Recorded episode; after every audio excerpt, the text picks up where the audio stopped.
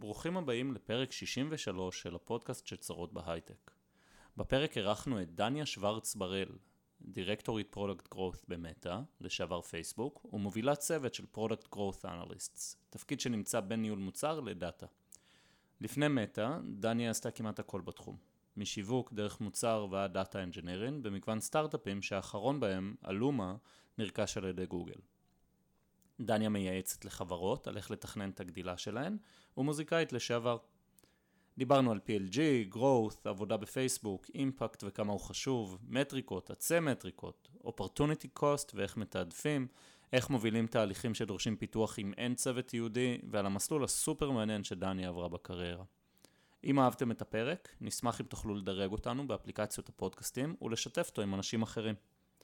כמו כן, לפני כל פרק אנחנו מעלים פוסט לקבוצת הפייסבוק שלנו, ובו תוכלו לשאול שאלות המרואיינים, ולהמשיך איתם את השיחה לאחר הפרק. אנחנו רוצים להודות לסמסונג נקסט, זרוע ההשקעות של סמסונג בישראל, שמאפשרים לנו להקליט אצלם. שתהיה האזנה נעימה.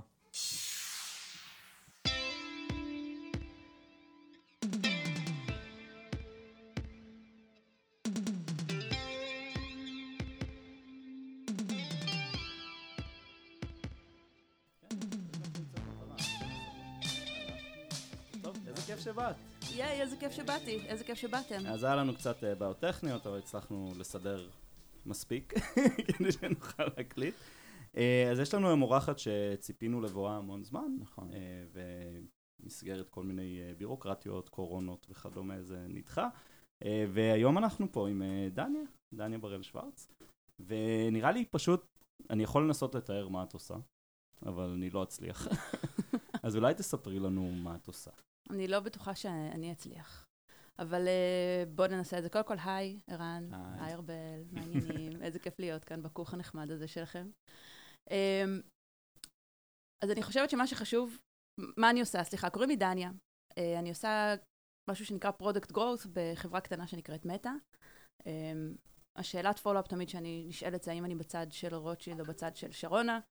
שאני עושה reclaiming, אז זה שרונה. אמ, אז אני בצד של, של שרונה, כלומר בצד של ה tech, ואני מובילה צוות לא מאוד גדול של אנשים שעושים product growth. ועכשיו נשאלת השאלה, מה כן. זה בעצם product growth? ומה האנשים האלה ומה עושים, אנשים... ומה הרקע שלהם. ואיזה ו... product, יש מיליון פרודקטים באמת. כן. זה, השאלות שלכם מעולות. אה, ורבות. אוקיי.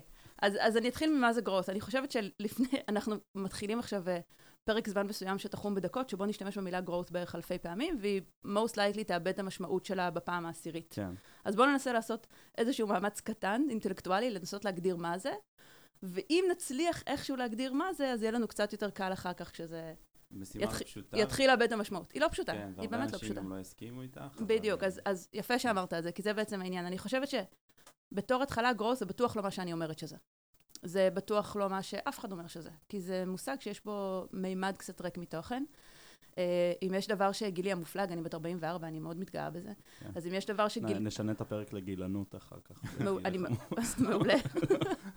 בקיצור, אם יש דבר שבתור, אה, שאני מאוד גאה בו, זה שאומרים תמיד שעם הגיל מגיעה החוכמה, אבל תכלס, מה שהגיע לי עם הגיל זה לא החוכמה, אלא יכולת להבין שיש המון דרכים לעשות כל דבר, ושהדרך שלי לא תמיד הדרך היחידה. בטוח הנכונה, כי היא שלי, אבל היא בטוח לא הדרך, סתם זה היה בצחוק. היא, היא לא הדרך היחידה. ובגלל זה, אה, כל מה שאני הולכת להגיד, וזה כזה מין disclaimer על הכל, כל מה שאני הולכת להגיד זה לדעתי, בעיניי, באופן שבו אני עושה את זה, אז כאילו, הכל לא בסדר. לא איך שאתם עושים growth, זה כנראה מעולה, הנה הדרך שלי. אז, אה, אז אני אתחיל ממה זה לא, בעיניי, מה זה לא growth, ואחרי זה אני אפסיק להגיד בעיניי, טוב? אז זה לא user acquisition, וזה לא cohort, וזה לא retention planning, וזה לא CAC, וזה לא lifetime value, וזה לא ברנד, וזה לא PR, וזה לא שום דבר מהדברים האלה. וזה לא life cycle, וזה לא performance. וזה לא life cycle, וזה לא performance, וזה אף אחד מהדברים האלה, אבל זה גם כולם ביחד. כי growth, הט... הטעות הנפוצה בעיניי זה שמתייחסים לגרוס בתור טקטיקה. כשמישהו בא לך ואומר, תעשה לי גרוס, אז מאוד סביר להניח שהוא רוצה שתעשה, למשל, new user acquisition. Mm-hmm. וזה לא נכון, כי לא כל מוצר צריך new user acquisition, ויש מיליון דרכים לעשות גם את הדבר הזה, ואתם, אני בטוחה שהמאזינים הסופר אינטליגנטים של, ה, של הפודקאסט מכירים את המונח PLG, שזה Product Led Growth, שזה כאילו אחד מהבאזוורדס שכולם מדברים עליו עכשיו כל הזמן. אז כאילו, בעיניי growth קודם כל הוא לא אה, ארגז כלים של, אה, של טקטיקות, mm-hmm. הוא מתודולוגיה סדורה, שבה מחליטים מה לשלוף מארגז הכלים. ולכאורה, לא, אמור להיות, לא אמורה להיות שום מגבלה במה אנחנו שולפים מארגז הכלים ובמה צריך להשתמש עכשיו. אז יש לי כאילו סט של מתודולוגיות שאני מאוד אוהבת אותן ומשתמשת בהן כמעט בכל מקום, גם כשאני מייעצת לאנשים וגם כשאני עובדת בעבודתי הרגילה, וגם הרבה לפני שעבדתי במטא, אה, שדרכם אני מנסה להבין מה הדבר הנכון לעשות עכשיו. אז דיברנו על מה זה, זה בעיניי לא, ובעיקר זה לא טקטיקות. אה, אני עוד מעט מגיעה לשנה, עשר שנים מהיום שבו גרוס נכנס לי לטייטל, התחלתי לעבוד באיזה חברה מגניבה, נדבר אחר כך על המסלול קריירה שלי, כי איכשהו זה נורא מעניין אנשים. Uh, עבדתי בחברה ב-2013, שזה ממש עוד רגע, וזו הייתה הפעם הראשונה שהיה לי גרוס בטייטל. ישבתי עם המנכ"ל, הוא ראיין אותי, ואז הוא אמר לי, אני רוצה שתבואי להיות גרוס האקר. ואז אמרתי לו, מה זה? ואז הוא אמר, לכי תקראי על זה בגוגל, יש כאילו עכשיו המציאו מושג כזה, לכי תקראי עליו, תראי אם את רוצה לעשות אותו. הגעתי הביתה, קראתי עליו, אמרתי, היי, זה מה שאני עושה בעצם כן. ברוב החיים שלי, הבוגרים. אוקיי, אבל נחזור למה זה לא. אז מה זה כן? זה בסוף שיטה, רצף של מתודולוגיות שתכליתן לזהות מה הדבר הכי משמעותי לעשות ברגע הנתון. והדבר הזה יכול להיות הרבה דברים. אבל כשאני אומרת ברגע הנתון, זה טיפ-טיפה מוזיל את זה, כי אז אתם אומרים, רגע, אז כל שנייה את משנה את הגולים שלך? כשאני אומרת ברגע הנתון, אז זה תמיד עם ראייה כללית על מה ה-North Star Metric, מה כאילו כוכב הצפון שהחברה מנסה להגיע אליו, mm-hmm. אבל מה כרגע מונע מאיתנו להיות איפה שאנחנו רוצים להיות. אז מה שנכון להיום, בדרך כלל לא יהיה נכון לעוד חצי שנה. עכשיו, אני אומרת כל זה בלי להגיד מילה אחת על מטא, אבל אני מאז שהתחלתי לעבוד במטא ועד עכשיו, המטריקה שאני אמונה עליה לא משתנה. אני עובדת ב-monthly active users. זה המטריקה שאני עובדת בה, זה המטריקה שמעניינת אותי. זה המטריקה שהיא פרדיקטור הכי טוב בעיניי, להאם המוצרים שאני בין היתר אחראית עליהם גדלים או לא. זה לא משנה את העובדה שהצוותים עצמם כנראה עושים אופטימיזציה על דברים שתורמים לתוך המטריקה הזאת. כאילו על, על, על בעצם על חוויות משתמשים שמוסיפות uh, engagement ו-retension uh, למוצרים. את אומרת, אז לעשות את הדבר הנכון ברגע הנכון, זה לפעמים גם אומר, הזכרת גם מקודם, לא לרכוש יוזרים לצורך העניין כשה, כשה, כשיש ליקי באקט, כשה, כשהצ'רן מאוד גבוה. אני, אני, אתם לא רואים כי זה רדיו, אבל אני נורא נורא חייכתי עכשיו מהשאלה הזאת. אני חושבת שזה אולי אחד מהדברים שהכי מתסכל אותי להתקל בהם. ואני גם אגיד כאילו בכנות רבה שבהיסטוריה התעסוקתית שלי יצא לי לעשות את זה. Mm-hmm. יצא לי לקנות, אה, אה, להשתמש ב-paid acquisition, לא במטה, באופן, אני לא אגיד לא אחראי, אבל לא באופן שהוא sustainable. וה... אני חושבת שהמטאפורה הכי מגניבה לתאר את זה, זה אה, שגרוס זה כמו דלק. ואז אם אתה שופך דלק על פחם, לא יקרה שום דבר. אבל אם אתה מוסיף דלק למדורה, האש תגדל. שוב, אני לא, האמת היא שזה לא כזו מטאפורה כן. טובה, כי דלק מתכלה נורא מהר וזה לא מעניין, וגם כדור הארץ, אבל כן, שנייה נניח את זה בצד. נזרום עם זה. לא, לא, לגמרי, זה אחלה. אבל אני, מה שאתה אומר הוא נורא נורא נורא נכון. להביא עוד יוזרים חדשים, נניח אפילו עזוב את ה leaky leaky bucket של שבעה ימים אחר כך, להביא יוזרים חדשים, נניח ל onboarding funnel שמאבד 80% מהאנשים, כן.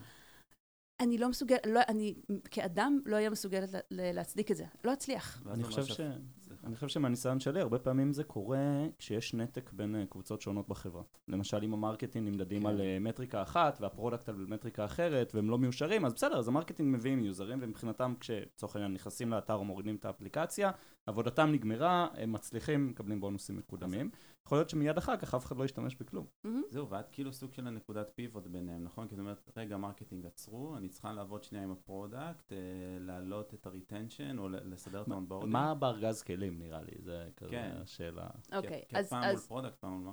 אז, אז אני לא בשום מקום ואני לא עושה שום דבר, אני רק מנהלת אנשים והם עושים החלטות מעולות בתוך המוצרים. אה, והם כולם יותר חכמים ממני, כי הדבר שאני באמת טובה בו זה לשכור אנשים. אבל, אם נניח רגע את זה בצד, מה, שה, מה שהעבודה שלי עושה, מה שה... זה ממש כמו uh, ה craft שלנו, מה שהוא עושה. אז, אז כן, אחד, מה, אחד מהכלים שיש לנו זה לעצור במרכאות את ה marketing ולהגיד להם, רגע, אל תביאו עוד יוזרים חדשים, או תביאו יוזרים חדשים מסוג XYZ. Mm-hmm. אבל אוקיי, בא לי, בא לי להציג לנו איזשהו מושג כדי שנוכל לדבר עליו, כאילו, כדי שהשיחה תהיה, כאילו, סליחה. אז, אז אחד מהמתודולוגיות האהובות עליי, ואני חושבת, כמו שארבל אמר קודם, אחד מהדברים uh, שמגלים עם השנים זה שיש קונספטים שהם common senseים ברמה שהם, אנחנו צוחקים, אנחנו אומרים, כן, אבל ברור, זה common sense, אבל איכשהו כשמישהו אומר את זה, זה יש איזה קליק, זה כאילו מתיישב איכשהו בראש בצורה בריאה. אז אני רוצה לדבר על קונספט שנקרא growth accounting, mm-hmm. שאני מאוד מאוד אוהבת אותו, ושוב, הוא פשוט ברמות על חלל, אבל תהיו איתי רגע, אנחנו בלי לוח, אני לא יודעת לדבר בלי לוח, מי שמכיר אותי, זה לא, אבל זה לא יעזור לאף אחד. נכון, לא. כן. אז growth accounting זה בעצם נוסחה נורא נורא פשוטה, שמורכבת משלושה דברים. היא מורכבת מ... כמה יוזרים חדשים הצטרפו היום, או כמה, זה, לא- זה, כמה אנשים חדשים הצטרפו, או כמה אנשים חדשים עושים את הדבר שהוא ה-North Star Metric שלכם. זה לא חייב להיות Active User, זה יכול להיות Subscribed, אוקיי? זה לא משנה, זה תלוי במה שהחברה שלכם עושה. כמה אנשים עזבו אותנו, מה ה-churn? אז יש לנו new user, יש לנו churn, אה, וכמה אנשים resurrected, כלומר כמה אנשים לא היו פה, אם אנחנו מסתכלים לרוב התקופות זמן של 30 יום, לפחות בעולמות שלי, אז כמה אנשים עזבו, לא היו 30 יום וחזרו היום ביום ה-31. חדי האוזן, זה מצחיק, חדי האוזן ודאי הבחינו שלא אמרתי כמה היו אקטיביים אתמול והם אקטיביים mm-hmm. היום. עכשיו, הסיכום זה בסוף אה, משוואה, זה לא משוואה אפילו, זה, זה אריתמטיקה מאוד פשוטה. יש לנו פלוס, יש לנו פלוס ויש לנו מינוס. המספר שיש למטה הוא מספר שאנחנו קוראים לו net growth. המספר הזה אמור להיות בגדילה ואפשר לחשב אותו באחוזים באופן מאוד אה, קל וברור. מדובר באמת במתמטיקה פשוטה שאפילו אני יכולה לעשות. אגב, אה, בסוף זה גם net new revenue ו-net new ARR וזה הכל. בדיוק, תגיד עוד מילים. אני אקח שלוק מהקפה ואתה תגיד עוד מילים, כי לא דיברנו בכללי על מטריקות, אז בוא... אנחנו גם אה, נכתוב בסוף את הנוסחה בפוסט, כי נראה לי שאנשים יתעניינו בזה. כן. אבל אה, אני חושב שכל הדברים האלה של לקחת סט של מטריקות, לשים אותן ביחד למשהו שהוא באמת מתאר את היעד, כן, ואיך מגיעים לנורסטר מטריק הזה, זה משהו שלא עושים מספיק. ואני רואה את זה המון, אני מראיין המון PMים, בסדר? והרבה פעמים המטריקות שנותנים, אז מוצאים מטריקה, בדרך כלל משהו, לא רוצה להגיד טריוויאלי, אבל כאילו מהבייסיק, שהן בדרך כלל הכי טובות, כן, מהו, דאו וכאלה. ואז לא מצליחים לקשור לשם את הפעולות שעושים כדי אשכרה לקבל, לקדם את המטריקה. אז נכון, לאפיין מטריקה חשובה זה טוב, יש את אלה שממש להוטוטנים של מטריקות, שלוקחים כמה מטריקות, בונים משהו אחיד, וזה, ואז זה נורא נורא כיף. אה, אבל צריך גם לדעת אשכרה לעשות את הפעולות שיקדמו את המטריקה הרלוונטית. אז אני מפצירה, אז בואו נעשה כזה כן. מין אה, רגע של, אה, רגע אינטרוונשן לכל האנשים המגניבים שמקשיבים לכם. אני מפצירה בכל אחד מכם לעצור שנייה, ומיום עבודתו, שבו היא או הוא מקודדים במרץ, או מה שזה לא יהיה שאנחנו עושות, ולחשוב אם הדבר שאני עושה עכשיו תורם במשהו למטרה של החברה. עכשיו, אם אתם, אם, אם אתם לא יודעות להסביר לעצמכם, או אם אתם לא יודעים להסביר לעצמכם, מה הפעולה שאני עושה כרגע, באיזה אופן, ישיר או עקיף, תורם למטריקה של החברה, או מה הקבוצה שלי עושה, שתורם למטריקה של החברה, אז זה יהיה נורא מגניב אם תיגשו לבן אדם. או מה המטריקה של החברה. זה, אני כאילו הנחתי שזה כן. דבר, אבל אולי זה לא. אמ, אז, אז תנסו לנהל את הדיונים האלה עם האנשים שאחרים לכם. אני, אגב, כאילו, החיסרון הגדול של רדיו זה שלא רואים שאני מחייכת כל הזמן. אני כנראה שומעים, מסתבר, שומעים, כן. מסתבר עכשיו שארבל דיבר על כאילו עצי מטריקות. עצי מטריקות זה באמת אחד מהדברים החביבים עליי. פעם ברוורסים שלפני מיליון שנה העברתי את ההרצאה עם השם הכי מזכירות פדגוגית שאדם יכול להעביר. אה, אה, משהו, יעדים, מדידים, כאילו ניסיתי לתרגם KPIים להמון המון עברית. אחרי זה כן. ננסה לתרגם growth לעברית, זה יהיה צחוקים. אה, וזה בעצם, אה, חש... אני הזכרתי, חשיבה יצירתית בקביעת אה, יעדים מדידים, בלה בלה בלה, ב Reversim לפני 200 שנה, לא הרצאה טובה, אל תחפשו אותה, באמת, היא לא טובה. אבל כל העניין הוא בעצם, זה שלבחור מטריקה זה לפעמים יותר חשוב מלגייס אנשים נכונים. Mm-hmm. כי ברגע שכולם aligned וכולם מסתכלים על המטרה, ויש את ה... לא, אני לא אעשה את זה, זה tangent מעולה על קיפי ואופניק, אבל אנחנו לא, לא נעשה אותו. אבל uh, יש, יש מטרה וכולם מיושרים עליה, אז כולם יכולים לקבל החלטות מושכלות. וזה אגב סתם אם אני שנייה כאילו כן מדברת על מטה. אני אטען שזה בהכרח יותר חשוב. כי אם תביא אנשים נהדרים, והם יעבדו על הדברים הלא חשובים, או לא הלא חשובים, שלא מקדמים את המטרה העיקרית. זה setup for fail. להפך, את מוציאה כסף על אנשים נהדרים שעובדים כל היום ומרגישים שהם עובדים מאוד קשה, ואין שום outcome. כן. לגמרי. לגמרי. ויש...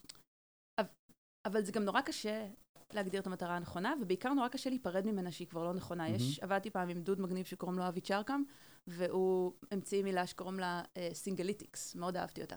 שכאילו, זה נכון שלכל, ואגב, זה, זה, זה מדהים, כי זה באמת, חוץ מלדבר על data stacks, שזה נושא שתכף נדבר עליו, לדבר על עצי מטריקות או על עצי KPIים, ואיך אני חושבת שכל בן אדם צריך לדעת בדיוק מה הדבר שהוא עובד עליו ולמה הוא עובד עליו.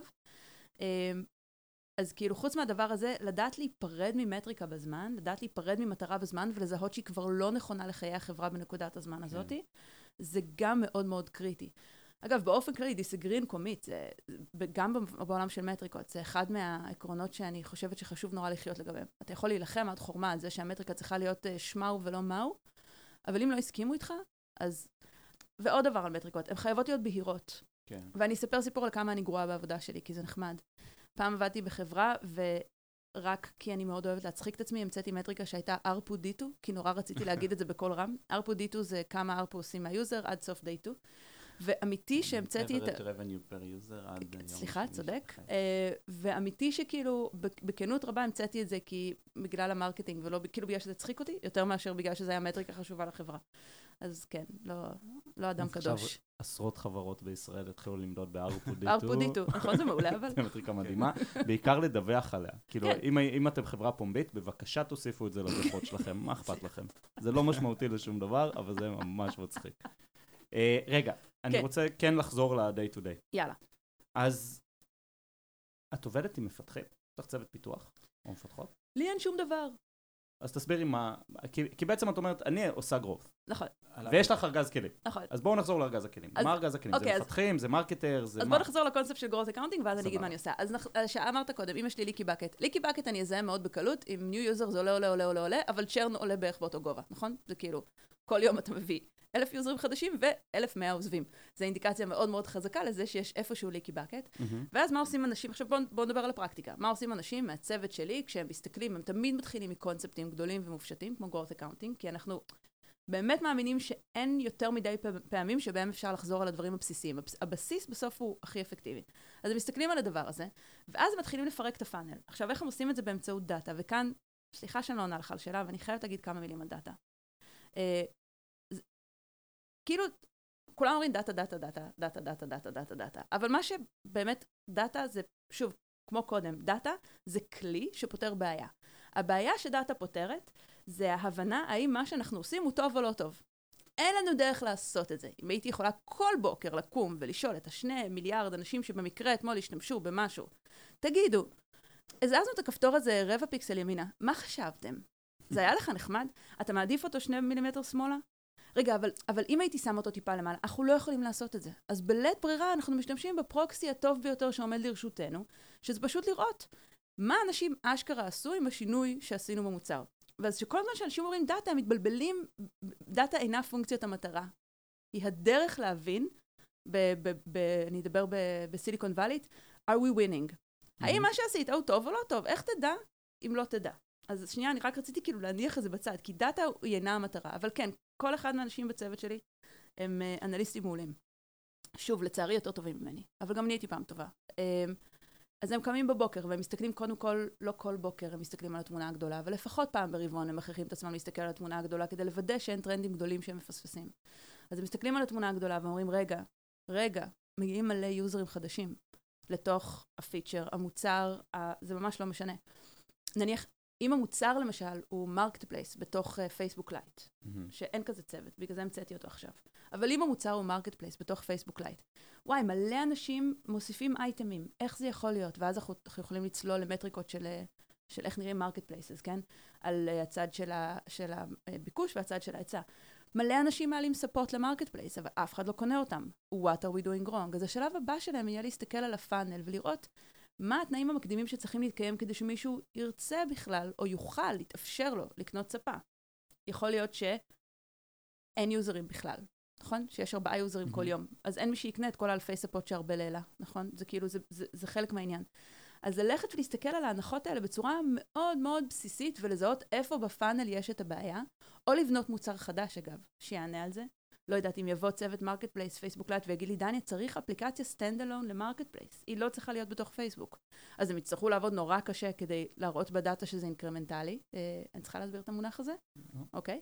הם יצטרכו לעבוד נורא קשה כדי להוכיח שזה דבר שהוא משמעותי ואינקרמנטלי.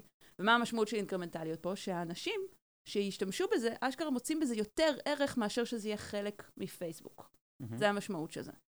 אז הם כמו צריכים... שקרה עם מסנג'ר בעבר. כמו שקרה עם מסנג'ר בעבר. אה, אגב, בתוך פייסבוק לייט יש מסנג'ר, סתם טיפ לחברים. אה, אז, הם, אז הם צריכים לעבוד ולהוכיח את זה, ואז אם זה מה שהם חושבים שצריך לעשות, אז זה מה שהם יעשו. עכשיו אני אענה לשאלה שלך, ארבל, סליחה שכאילו הייתי צריכה כל כך הרבה תשתית כדי לענות עליה. Um, באופן כללי, איך עובדים אה, צוותי פיתוח במטא? אני, אני אומרת את זה כי אמרנו ששום דבר הוא לא מובן מאליו, אז אני אגיד את זה.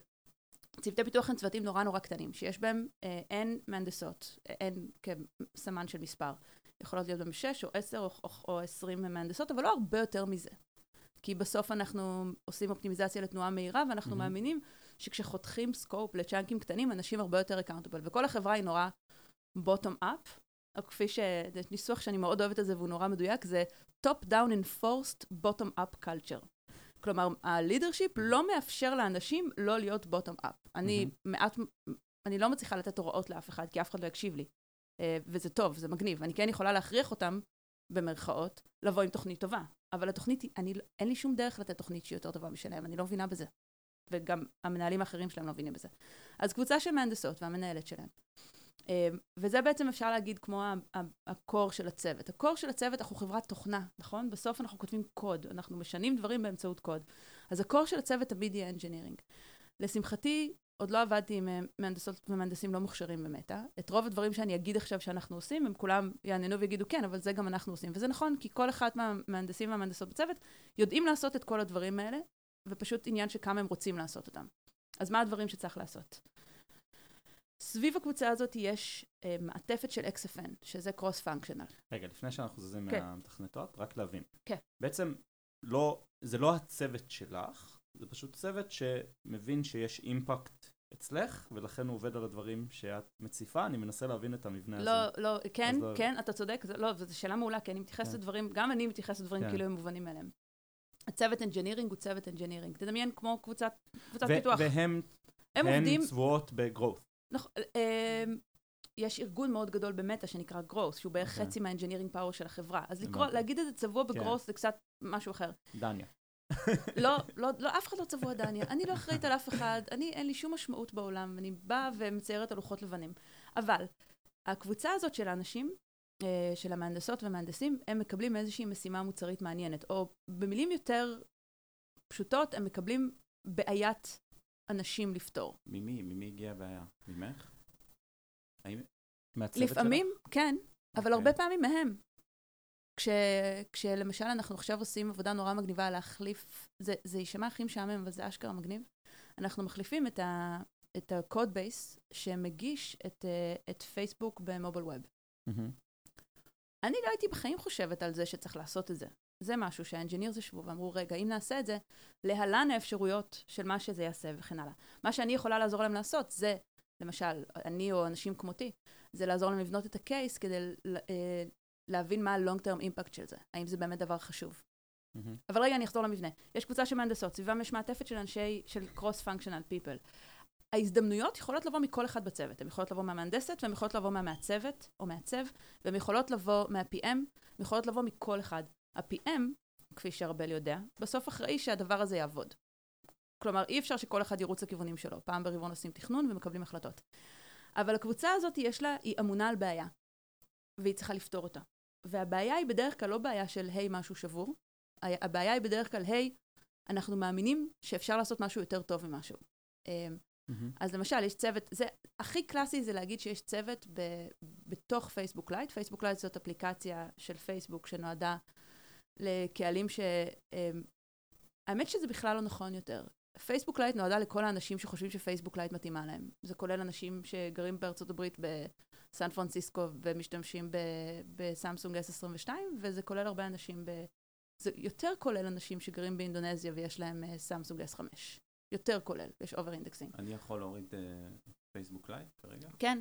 למעשה, אוקיי. שנייה, כאילו, אנחנו נמשיך לפתוח מלא עצים, ואני טובה כן. בלסגור אותם. פייסבוק לייט בכללי זאת אפליקציה שפיתחנו, עם, אפרופו user problems שצריך לפתור, עם המשימה של לא להשאיר אף אחד מאחור. למדינות מתפתחות. בגדול, לא להשאיר אף אחד מאחור. השאלה היא מי הקהל, זה, זה מצחיק, כי בהתחלה של פייסבוק לייט, העולם סיפר לנו מי הקהל, יותר מאשר שידענו מי הקהל. אה, זה התחיל מסנאפטו. זה גם בא מאוד קרוב למטריקה, נכון? יש מהו. באיזה שלב השגנו את כל המאו ב- כן. בעולם המערבי, אנחנו רוצים להגדיל את המאו שלנו, צריכים ללכת לעולם מערבי זה לא פוליטיקלי קוראים. בעולם, לא יודע איך שווקים לזה. מפותחים. שווקים מפותחים. כן. אנחנו רוצים ללכת לשווקים חדשים, צריכים להבין מה הבעיות בשווקים החדשים. אז- וזה לא אינטרנט יכול להיות, ומכשירים ישנים. יותר, וכל מיני דברים כאלה, אז בעצם הכל כן. בא כדי לקדם את המטריקה. יש את המישן הנכון והחשוב והוא שם, אבל הרבה פעמים זה גם מגיע מהמטריקה. שאני מוצא את זה ממש מגניב, ולפעמים הפתרון הוא להעלות דרון לשמיים שייתן אינטרנט. שזה גם uh, בא למאו בסוף, שחושבים כן. על זה ככה. אבל בוא, אתה- עכשיו בגלל שאמרת את זה, אז בוא, נדבר, בוא, נעשה, בוא נעשה רעיון עבודה, בוא נדבר על פאנל, סבבה? כדי שבן אדם יוכל להשתמש בפייסבוק, מה התנאים המקדימים שצריכים להתקיים? מכשיר, אינטרנט ויוזרים אחרים, אני מניח. יוזרים אחרים זה לא תנאי, אבל לא? זה, זה, זה כדאי. זה כדאי, כן, זה nice to have. אפשר לטעון שיש value בלי יוזרים אחרים. אז, אז אם נסתכל שנייה בהכי בא אליי ונסתכל על המשימה, ואני, כאילו, סליחה שאני נשמעת קורפורט, אבל אני, אם לא הייתי מאמינה במה שאני עושה, לא הייתי עושה אותו. Uh, המשימה היא נורא מגניבה, המשימה היא לחבר אנשים לאינטרנט. ואם שנייה אני אפתח עוד סוגריים, ובאמת שאני אסגור את כולם בסוף, אני מבטיחה. Uh, אני בתור, נניח, אני אישה לסבית, בתור נערה לסבית, המחשבה על זה שאולי איפשהו הייתה קבוצת פייסבוק בעולם שבו אני הייתי בת 14, שבו לא היה אינטרנט, אבל נניח שהיה את הדבר הזה, היה יכול נורא לשמח אותי ולעשות אותי, אה, לא יודעת, אולי פחות סגורה בגיל 14 ושלא הייתי רבה עם ההורים שלי כל כך הרבה. למה? כי הייתי מבינה שיש דבר כזה וזה נורמלי והגיוני. אז, אה, אז אם ניקח שנייה את ה-use case הקטן הזה, המשימה שלנו בסוף זה לחבר אנשים אחד לשני בכל מיני מקומות. אה, כדי שנוכל לעשות את זה, יש את הפלטפורמה שנקראת פייסבוק, יש גם את אינסטגרם, יש גם את וואטסאפ, יש הרבה הרבה דברים. נניח תופתעו לשמוע שבאינדונזיה למשל, אה, יותר אנשים מעלים stories בוואטסאפ ממה שהם מעלים אותם. בכלל, בכללי, אתם יודעים שיש בוואטסאפ יש סטטוס, ומעל כן. מיליארד אנשים מעלים סטטוס ביום? אני מכיר בן אדם אחד שעושה את זה. כי אין לך חברים דתיים. יש לי. באמת? אבל האמת שאת אומרת את זה, הבן אדם האחד הזה הוא בחור דתי. זה, זה, זה נורא מעניין, כי זה פחות רשת חברתית, וזה, לא משנה, נדבר על זה אחר כך. בקיצור, אז אם נחזור שנייה ל funnel. אז דיברת על להעלות דרונים לאוויר. זה נורא מעניין. לפני... וזה גם טיפה מתחבר למטאוורס, שלא בא לי שנדבר על זה, כי אני לא חושבת שאני מספיק יודעת לדבר על החזון, אני רק יוזרית של, של, אה, של קווסט, ואני יכולה לדבר על זה בכיף, כי זה מגניב ממש. אבל החברה הזאת לוקחת big bets מטורפים, שלפעמים מפתיעים אותי ממש. מטאוורס זה חתיכת ביג בט. שברור שהעולם הולך לשם. אבל להכריז את זה כעל חזון, שזה המון לפני שזה קורה, זה די היסטרי. כנ"ל לגבי להעלות דרונים לאוויר. כשפייסבוק החליטה שהיא מקימה את הארגון הזה שנקרא אינטרנט.אורג, המשימה הייתה לחבר אנשים לאינטרנט. וואט? כן. מה זה? עכשיו, בתוך הדבר הזה עשינו מיליון דברים. חלקם הצליחו יותר וחלקם הצליחו פחות. אה, יש את ה, כל הדברים עם הלוויינים ולפזר mm-hmm. כאילו עם דרון אה, אינטרנט מעל אפריקה. חלק מזה סקלבילי ועבד וחלק לא. דברים שעבדו מצוין למשל זה לעבוד עם carriers ולעזור להם אה, לספק אינטרנט בחינם לאנשים, תמורת כאילו incentives. יש המון דברים גם ש... בצד האנג'ינירי, אולי לדחוס את המידע בצורה... כן, אפליקציה קלה כן. יותר, כן. אה, אינטרנט יותר, אה, זה... אז, אז כשמדברים, וזה נניח... הכל קרה בארץ, אינטרנט.אורג, נכון? כן. אם אני לא טועה. או הרבה לא, מ... יש, יש, הרבה מ... כן, הרבה מזה קרה בארץ, כן. אבל לייט ו-iOrg זה כאילו לא בדיוק אותו ארגון. אוקיי. בסוף יש חפיפה, שמסתכלים על emerging markets, אז כן, כאילו קודם אמרתי לכם, גם בן אדם שיש לו אה, S22 וגר בסן פרנסיסקו, יכול להשתמש בפייסבוק לייט. אני למשל, הרבה לפני שעבדתי במטא, אז אה, כשהייתי טסה לחו"ל הייתי משתמשת בלייט, וכשהייתי בארץ השתמשתי בפייסבוק הרגילה. למה? לחסוך network? הס- הסתכלתי, ראיתי שפייסבוק, לפני שעבדתי, לא, לא הייתי קשורה לפה עדיין, הסתכלתי על, ה, על הצריכת דאטה וראיתי שפייסבוק לייט צורכת משמעותית פחות דאטה, ואמרתי, וואלה, שאני בחו"ל, בא לי לעשות אופטימיזציה לצריכת הדאטה, כי זה עוד עלה. כסף רב. אמ, אז, אז כאילו בסוף כל... הח- אבל בואו בוא נהיה כנים לגבי הנתונים. הרוב המכריע של אנשים שצריכים את Lite, שלא, כאילו אני מורידה Lite כשבא לי, ואני יכולה להשתמש בו ולהוריד אותו. יש Mhm. אנשים שבלי Lite לא יכולים להשתמש בפייסבוק. כי או שבאמת ה-Device שלהם חלש מדי, או שהם מאוד constrained על תנאי ה network, או שאין להם כסף לדאטה packs. וגם שם פייסבוק Lite היא, היא מיועדת לזה, זו העבודה שלה. פייסבוק Lite מיועדת בין היתר כדי לחסוך דאטה packs. אבל בוא נסגור שנייה את ה tangent הזה, רגע. אה, איך נסגור את זה? בזה שזה מאפשר להם בעצם אה, להגיע לפורומים בגיל 14 שיכולים לעזור להם בחיים. פחות בגיל 14, אה, אוקיי. אבל כן, אבל בגיל אה, 19. כאילו נניח אני מסתכלת על כל ה... הילדים שלי כבר גדולים, אז אני מסתכלת סביבי, לילדים שלי אה, אין רשתות חברתיות, כי אני לא חושבת שצריכות צריכות להיות רשתות חברתיות לפני 16, אבל שכל הורה יעשה מה שטוב לו, הדעה שלי היא לא בהכרח הנכונה. אה, אבל אני רואה ילדים יותר גדולים בסביבה שלהם, ויש משהו נורא מגניב ומוזר גם, אגב, אני חושבת שכאילו סתם, אנחנו, אני חושבת שאני ואתה דיברנו על זה, ארבל, אני מצביעה על ארבל, שאני ואתה דיברנו על זה גם פעם, על ההשתייכות הגלובלית versus ההשתייכות. ההשתייכות הלוקאלית. אני פוגשת היום אה, נערים ונערות בני 16 ו-17 שהם מרגישים יותר מחוברים ושייכים לקבוצה שהם אה, מצאו בקולורדו מאשר למי שעומד איתם בתור בקופת חולים. עכשיו, זה בסך הכל הגיוני, כי זה גלובלי. האם כאילו זה הולך לשנות את היקום? כן, אני חושבת שגם גם כאן יש כאילו יכולות להיות השלכות מעניינות, אבל זה אני אסגור את הפינה גלובלי הזאת. אמרו לפני המון זמן את המילה הזאת. אז זה הולך ונהיה יותר קיצוני בעיניי. כן. בעיקר בגלל האמפתיה וההשתייכות האישית שלך. אז מה שבעצם קורה ביום-יום, זה שכל צוות שאחראי על user problem, אחת לרבעון מתכנס ומנסה להבין מה הבעיה הכי גדולה שהם רוצים לפתור. ואז כל האנשים בצוות, האקספנים והאנג'ינירים, יושבים ביחד ומזהים בעיות. וברגע שהם זיהו בעיות, אז הם עושים את הדבר הבא, שזה לחשוב על פתרונות. זה סשנים ש... זה הסשנים שבסשן productivity שעשיתם, אה, ארבל הסביר שהם יותר מ-30 דקות. זה אני רוצה. סשנים של brainstorm שמעלים מלא רעיונות. כשנגמר הדבר הזה, יושבים ומחליטים מה מההזדמנויות שגילינו היא הכי גדולה ומשמעותית, ואת זה חייבים לעשות על דאטה. וכאן יש פרקטיקה שאני מאוד אוהבת שנקראת opportunity sizing, מהמם. שהיא גם אה, לא נפוצה בהרבה מקומות ו- וממש אה, תנאי הכרחי אה, אצלנו. שעל כל דבר שאנחנו רוצים לעשות, אנחנו מנסים לשער מה יהיה ה impact שלו, בהתבסס על דאטה ישן, ובהתבסס, כן, גם על guesstimations.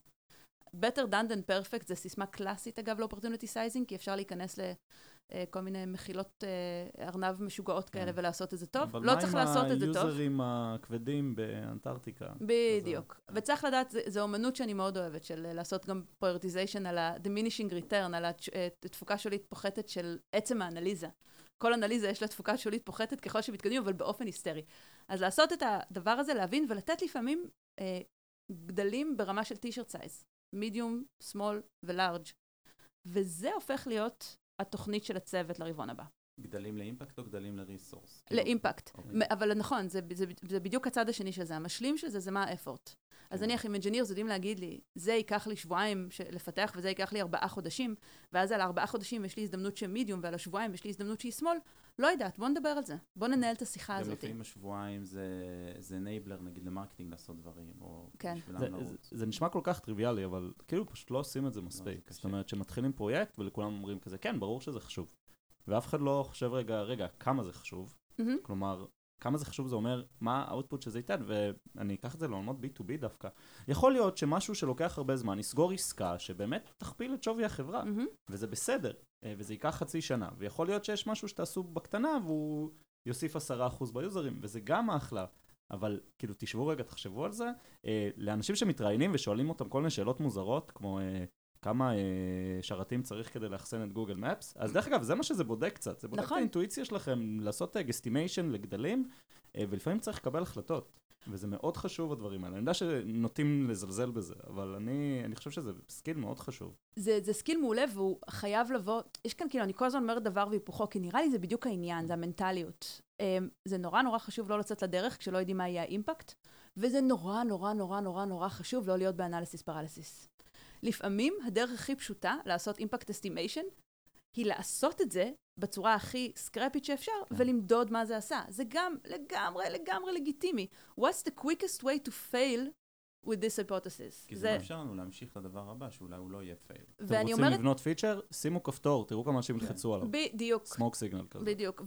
והצוות שלי, נניח, מה שאני מאוד אוהבת בו, זה שהדבר שהוא מתמחה בו, זה להוריד דברים מסדר היום, כפי שהוא מתמחה בלהוסיף דברים לסדר היום. כשמישהו מהצוות שלי מסתכל על אזור שלם ואומר לי, דן-יה, אין שם, זה לא מספיק גדול, כמובן עם הסבר ודאטה והכל. ברור. ואז... אני מאושרת. ברור. כי זה אומר שהם עושים את מה שהם צריכים, שזה לעזור לכולנו לתעדף מה הדברים הבאמת חשובים כן. שצריך לעבוד עליהם. אה, אז את אה, לא באה מהרקע הסטנדרטי, נכון? אומרים כן. product, growth, אנליסט, כל המילים האלה, כולם נכון. מדמיינים בראש לפחות אה, איזושהי הנדסה, או אולי מדעי המחשב, ובעצם לא למדתי כלום. לא למדת כלום.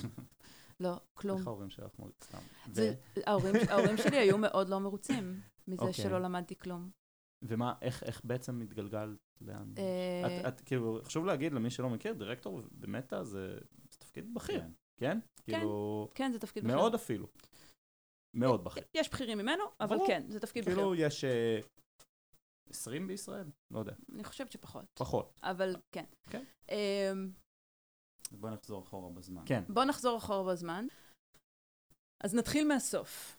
אמ, זה לא שלא עשיתי תואר בשום דבר, כי אני לא חושבת שתואר זה חשוב. אני חושבת שתואר זה חשוב ומעולה. ואם יש דבר שאני אומרת הרבה פעמים כשאני מדברת, האמת שבכנות בעיקר עם נשים, על המסלול קריירה שלי, אני לא חושבת שהוא reproducible, אז לא הייתי ממליצה עליו לאף אחד.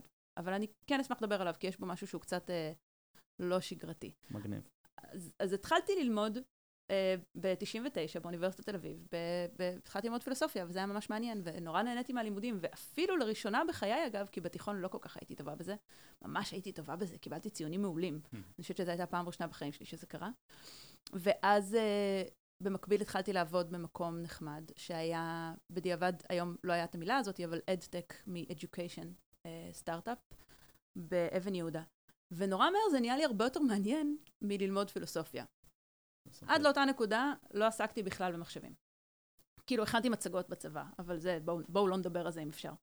אמ, וזו הייתה הפעם הראשונה שהתחלתי לעשות בעצם רייט קליק על דפי אינטרנט, ולראות ממה הם עשויים.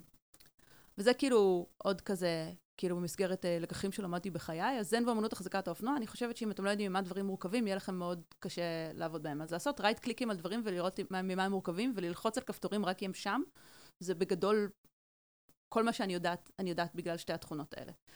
אז למדתי קצת HTML, והחברה הזאת כתבה את האתר שלה ב-ASP. וזה היה מין, זה, זה נורא מצחיק, כי זה היה נורא אה, אה, פורץ דרך לשעתו. זו הייתה תקופה שבה האינטרנט המהיר נהיה סוף סוף מהיר, וכולם ניסו בעולם של EdTech לסמלץ כיתה. כי כבר היה אפשר להעביר וידאו ב-99. זה היה מגעיל, mm-hmm. אבל היה אפשר.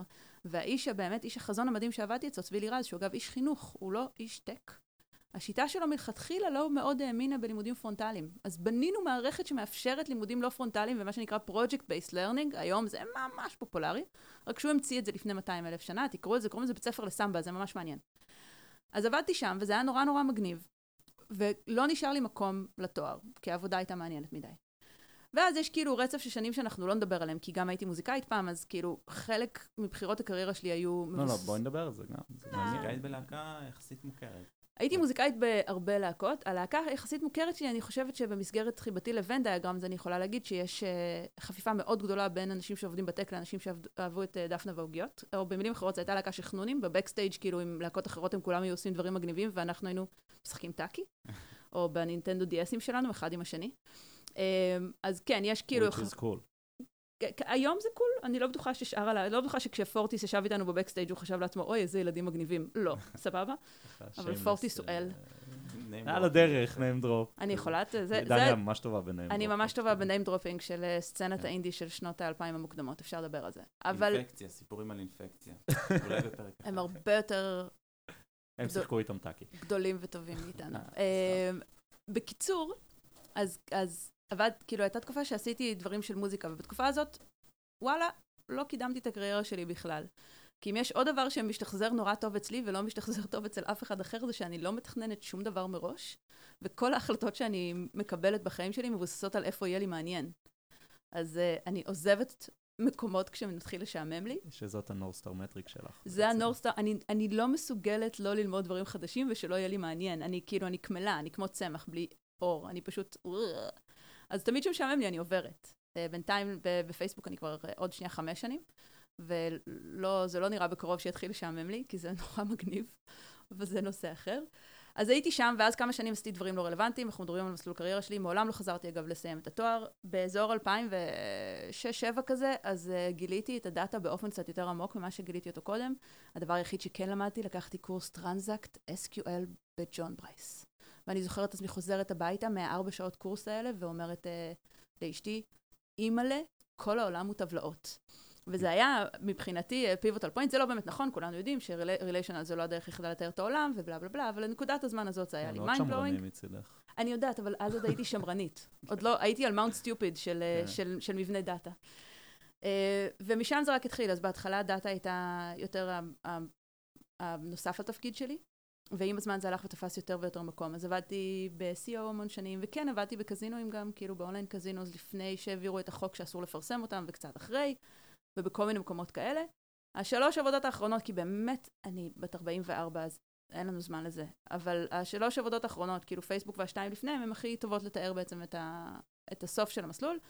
הצטרפתי ל-Everything Me בתור growth hacker, לפני uh, uh, עשר שנים, משהו כזה. זאת חברה שהדבר שידע לעשות הכי טוב זה לגייס אנשים. היו שם, באמת, זה קצת כמו ה Freaks, ה cast של Freaks and Geeks כן. בסטארט-אפ. כאילו, אין בן אדם שיצא מהחברה הזאת ולא נהיה משהו נורא מגניב כמו uh, uh, קצת רוגנים למיניהם. ושם עשינו איזשהו launcher לאנדרואיד, זה היה אה, יחסית מוקדם וזה, והתחלתי שם בלהיות growth hacker, מהר מאוד נפטרתי מהתואר האקר, כי כפי שאפשר להבין מהחלק הראשון של השיחה שלנו, אני לא מאמינה שזה האקינג בשיט. אני מאמינה שזה עבודת אה, חקלאות. זה אה, בוא להתבסס כפויה בזמנו טובה. על שם של ספר שהיה מפורסם. כן, לא אה. שון משהו. אבל זה, כן. אבל זה לא כל כך עניין אותי, כי כשקראתי מה הוא חושב שזה, אמרתי לעצמי, היי, זה מה שאני עושה. וזה מה שעשיתי גם בעבודה הקודמת. והעניין הוא בעצם שאת הפרעת הקשב שלי, אני מנתבת ללמוד דברים חדשים ולעשות את מה שצריך לעשות עכשיו. ואת זה שאני לא מפחדת לפתוח מכסה מנוע, אה, ליטרלית ופיגורטיבית, זה מה שעושה אותי growth person. כי כשצריך עכשיו ללמוד, סתם בעבודה שהייתה לי לפני Everything Me, שהיה צריך ללמוד טיפ-טיפה רוסית כדי להריץ מודעות ביאנדקס, כי ליאנדקס עוד לא היה שום UI שמדבר אנגלית, אז ישבתי ולמדתי את המינימום מילים ברוסית שאדם צריך ללמוד כדי להצליח להריץ. מודעות. אבל. לא לגמרי, אבל זה, אבל שוב, זה כאילו העניין. העניין הוא לא לתת את הדברים לבלוק אותך, ולא כן. להניח שאתה לא יכול לעשות אותם בגלל שלא עשית אותם. לא, אני חושב שכשהרבה פעמים משתמשים במילה האקר, אז זה בדיוק הדברים האלה. זאת אומרת, תמצא מה צריך לעשות כדי להגיע לאן שאתה צריך. אז כן. נכון, כאילו, זה- וזה דווקא לדעתי מתאר את זה לא רע. אז נכון, האקר, אה, לנו, אנחנו, אני חושב על האקרים, אני חושב על האנשים שמחפשים חולשות, כן? כן. אבל זה בדיוק זה. כן. אני אגיד זה לך פשוט מה... חולשות במשהו אחר. אבל בוא נתווכח על המילה האקר, כי אני מאוד מסכימה עם כן. ה attitude. ה attitude היא hacking, כלומר, למצוא את הדרך לעשות, מה הדבר הכי אפקטיבי שיש לעשות. הבעיה ב hacking זה שזה מוסיף אה, מימד ארעי לתוך הדבר הזה. זה one off. ואם דיברנו, התחלנו מלדבר על מה growth לא, אז בעיניי, אם יש דבר ש growth הוא לא באופן מובהק, וזה אני לא אומרת בעיניי, זה כאילו, סליחה, לא בעיניי, הדבר ש growth אינו, תדמיינו אותי עכשיו מציירת על הלוח קו, ואז באמצע bump, ואז ה bump חוזר וממשיך עם, מהמם. עם הקו באותו מקום.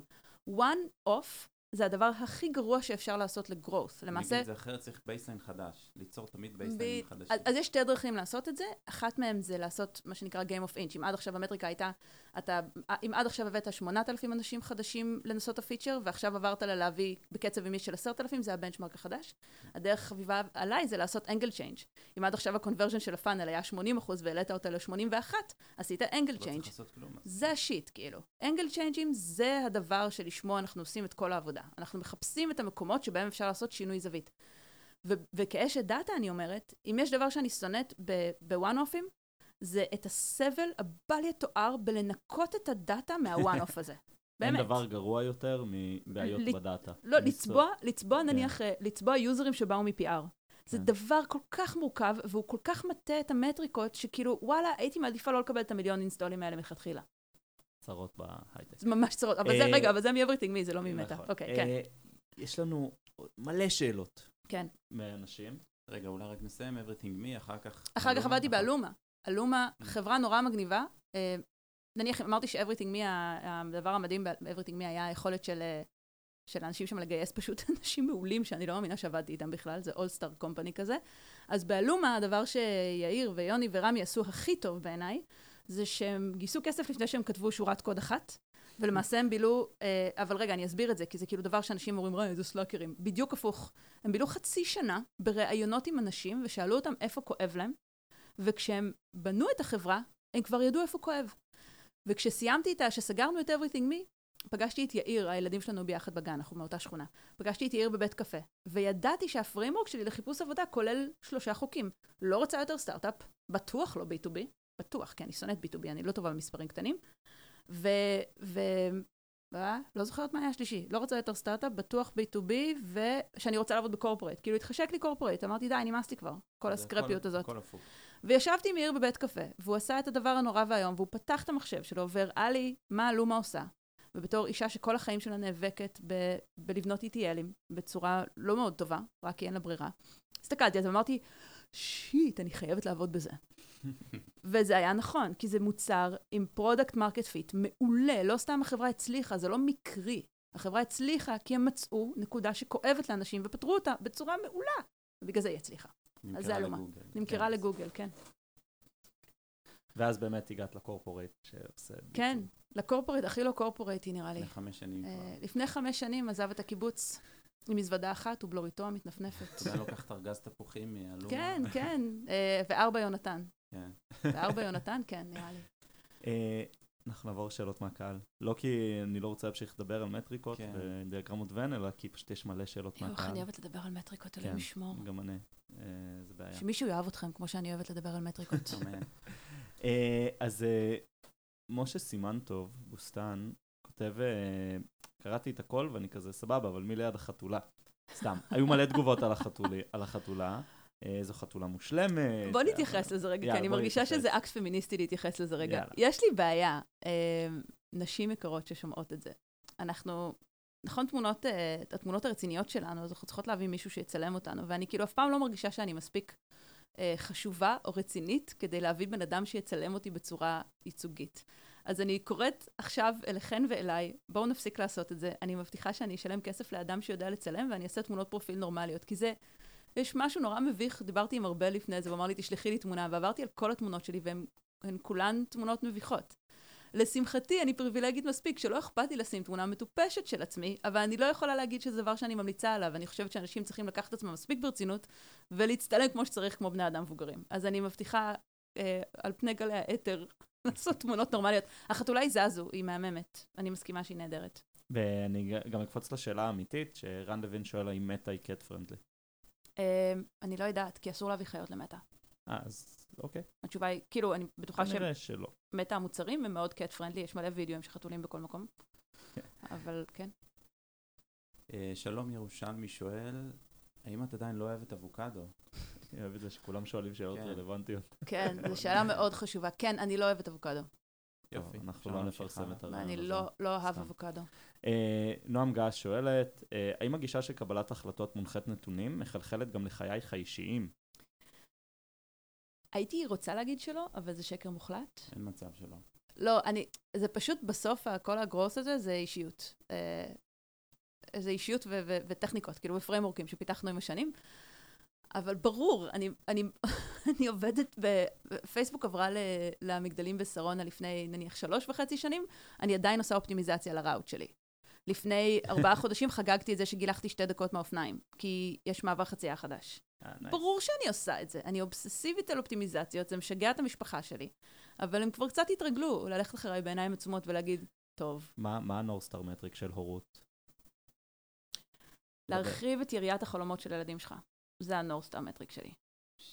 אמ, קניתי. אהבתי. כן, כן. אה, ולא וואו. לקלקל אותם אם אפשר. לעשות מינימום נזק. מינימום נזק, זה, זה קודם כל, כאילו, זה כדי להגיע לאפס. ואז אם, אם רוצים גם להוסיף ערך אינקרמנטלי, אז כל הזמן להראות להם שיש יותר ממה שהם חושבים שיש. אמ, ברק גלנץ שואל, איך את דואגת שהתובנות שאת מסיקה ממחקר תהליכי צמיחה יגיעו עד אחרון המפתחים במטא? על מה את נמדדת? ואיך את קובעת לאיזו החלטה יש יותר אימפקט? אני לא רוצה לענות על מטה כי זה קל מדי, אז אני רוצה להקשות את השאלה שלו. אוקיי. אה, במטה כולם אה, מונחים נתונים, אז זה קלי קלות בטעם תות. אני רוצה לדבר נניח על אלומה. אה, אחד מהדברים שעשיתי באלומה שנורא אהבתי, זה שהייתי עושה קוורן בייגל סשן. כשאתה יושב וכותב פיצ'ר B2B, קשוח, על איך עושים את הפסיקים של המיגרציה ב transact ממשהו למשהו, לא יודעת, מילים שאני לא יודעת להגיד אותם. נורא קשה לזהות איך בסוף זה שינה חייו של אדם. אז היינו עושים סשנים מגניבים של Quora and bagels, שבהם הבטחתי בייגלים ואף פעם לא הבאתי. או Quora and beer, והיינו יושבים כולנו, אני והמפתחים סביב אה, שולחן, ועונים על שאלות של אנשים בקוורה שקשורות ל data migration. בסוף, זה ממש חמוד, בניתי דשבורד, שבו הראיתי כמה traffic וכמה ARR כל בן אדם מביא מהתשובה שלו. ככה. זאת התשובה שלי. אז זה נכון שזה לא מראה להם כמה הפיצ'ר שהם עבדו עליו הביא משהו, אבל זה כן מאוד מראה להם ומחבר אותם למטריקות הכלליות star metric של החברה. כולם צריכים, אני חוזרת, זה באמת כאילו, אם תיקחו משהו אחד מכל הפגישה הזאת, זה שתשאלו את עצמכם אם מה שאתם עובדים עכשיו יש לו משמעות. ואם לא, יכול להיות שזה בסדר, אבל תוודאו שאתם משוכנעים שצריך לעבוד על זה. אל תעבדו על דברים בלי משמעות, זה מבאס. ברוך פיקארד, שאני ממש מקווה שזה שהוא השם האמיתי מהצוות שלו. שלי. אה, הוא אמיתי? כן, אה, פיקארד. ברוך אז, אה, פיקארד. הוא שאל, מה מייחד את תפקיד growth analyst לעומת תפקידי דאטה אחרים במטא? data analyst אחרים. Uh, תודה לך, ברוך, על זה, על זה שאתה שואל את השאלה הקשה ביותר שאפשר לשאול product growth analyst. Uh, איך זה כאילו, how does this compare to data science product ב- במטא? אז התשובה שלי הממש קצרה, כי אנחנו לא ניכנס לזה, כי זה המון המון המון הבדלים, זה שבסוף ה skill set הוא כמעט אותו skill set, למעט פונקציית המטרה. פונקציית המטרה של אנשי growth היא לחשוב תמיד, אך ורק, על מה הדבר הבא ואיך לעשות פריוריטיזציה לתנועה. וב data science הרבה מה... כאילו, המוטיבציה הרבה פעמים יכולה להיות מה קורה עכשיו, תיאור מצב נוכחי ולוודא שאנחנו הולכים בכיוון הנכון. אז כאילו, זה בסוף, ברמת ה skill set זה כמעט אותו דבר, אנחנו נעשה דברים מאוד דומים, אנחנו פשוט נעשה אותם בצורה מעט שונה. רות חסקיס שואלת, אומרת קודם כל מהמם על זה שאת מגיעה. יש לי שאלה, באיזה פורמט את הכי אוהבת לקבל תשובות מה data scientist או אנליסט? אה, גרף אחד טוב, דוח, מחברת עם קוד שרץ? מחברת. זה שאלה מעולה. מחברת עם קוד שרץ. אני, אני לא מקבלת תשובות מאף אחד, כי אף אחד לא חייב לי תשובות. אבל אני חושבת שהדרך הכי נכונה לתקשר data, יש כאן שני דברים. צריך לדבר על קהל היעד. אם קהל היעד שלכם זה אנשים שהם לא מבינים בדאטה, אז ללעוס את זה לכדי איזשהו coherent story, שכולל גרפים ומילים, אין מנוס, ומתחיל תמיד, תמיד, תמיד, תמיד, בבקשה, בבקשה, בבקשה, מתחיל ב-TLDR, אמל"ק. גילינו ששמונה הוא מספר הזהב, מעכשיו אנחנו רוצים לעשות XYZ כדי להגיע לשמונה, תמיד תתחילו בזה, ואז גרפים והסברים, ובסוף גם מתודולוגיה וקוויאטים, ואם מדברים על מתודולוגיה וקוויאטים, אז כן, notebook עם queries שמספר סיפור, זה החיים, העולם של Jupyter, אני לא יודעת אם אתם מכירים את זה, או דברים שקורים במקומות אחרים. זה פשוט רצף של queries שיכולים לספר סיפור, כי הם בונים את השאלות שלכם כפי שאתם חשבתם עליהם, וזה דרך מעולה לתקשר את זה. אבל זה לאנשי data. אנחנו לא תמיד מתקשרים לאנשי data. לפעמים אנחנו מתקשרים לאנשים שאינם אנשי data. אמ, ועוד יש לי כזה עוד כזה טיפ של אלופים לגבי לבנות מצגות מבוססות data. בבקשה שה title של השקף שבו יש גרף לא יגיד לי מה הגרף, אלא מה למדנו ממנו, אוקיי? למשל, אה, לא יוזרים חדשים באינדונזיה בחודש אוגוסט, אלא היוזרים החדשים באינדונזיה בחודש אוגוסט אה, עלו ב-15% אך ורק בתוך פלח האוכלוסייה הזה והזה. אנשים לא יודעים לקרוא גרפים, אל תניחו את זה. תגידו להם מה הם אמורים ללמוד מהגרף שהם רואים. ולטובת אלה שכן יודעים לקרוא, תתחילו את ציר ה-Y באפס. וואי, אה, לגמרי. נתנאל בולג, ידיד המדור, והלוואי ואגיד את השם שלו נכון. אה, איזה רגע ב nineties היית רוצה לחיות לנצח? לחלום אני. אני, אני, אני לא בן אדם סנטימנטלי בכלל.